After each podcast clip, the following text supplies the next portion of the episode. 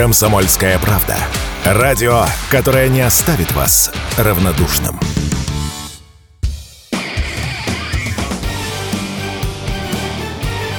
Говорит полковник. Нет вопроса, на который не знает ответа Виктор Баранец.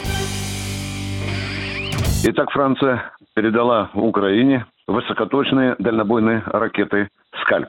Это очень серьезное оружие. Дальность поражения цели 500-550 километров. Боеголовка весит 450 килограммов тротила. Вероятное отклонение от цели всего лишь 7 метров. О чем это говорит? Это говорит о том, что страны НАТО, и это не только США, Великобритания, но и Франция со своим скальпом наращивает боевой потенциал вооруженных Украины.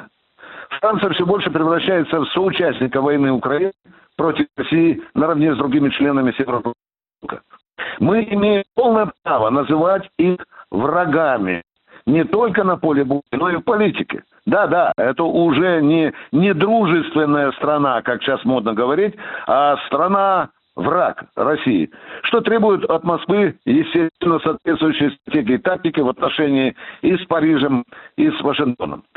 С появлением скальпа в руках вооруженных сил Украины увеличивается дальность ракетных ударов по э, российской армии. Враг намерен бить нас и глубже, и сильнее.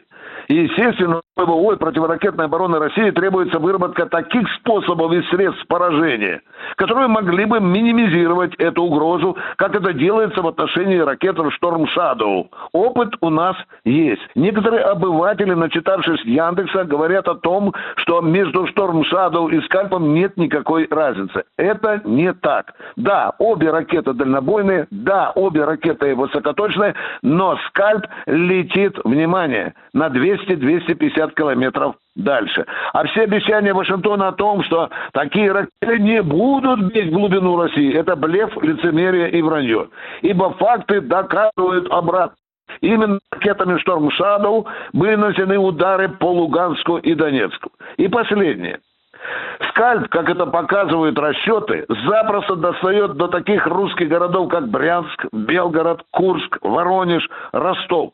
Да и если будут запускать из Одесской области, то достанут и до Севастополя. Там по прямой всего лишь 300 километров. Причем в зоне поражения скальпов, внимание, находятся и атомные электростанции России. Это и Курская, Новоронежская.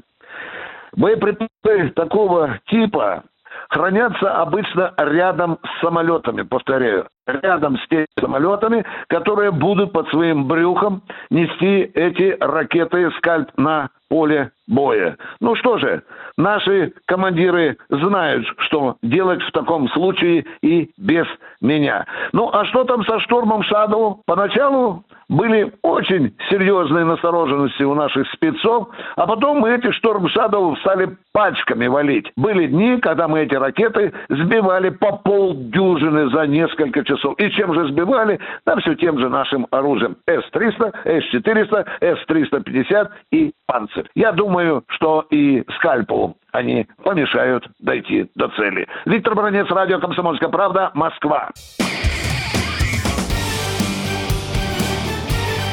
Говорит полковник.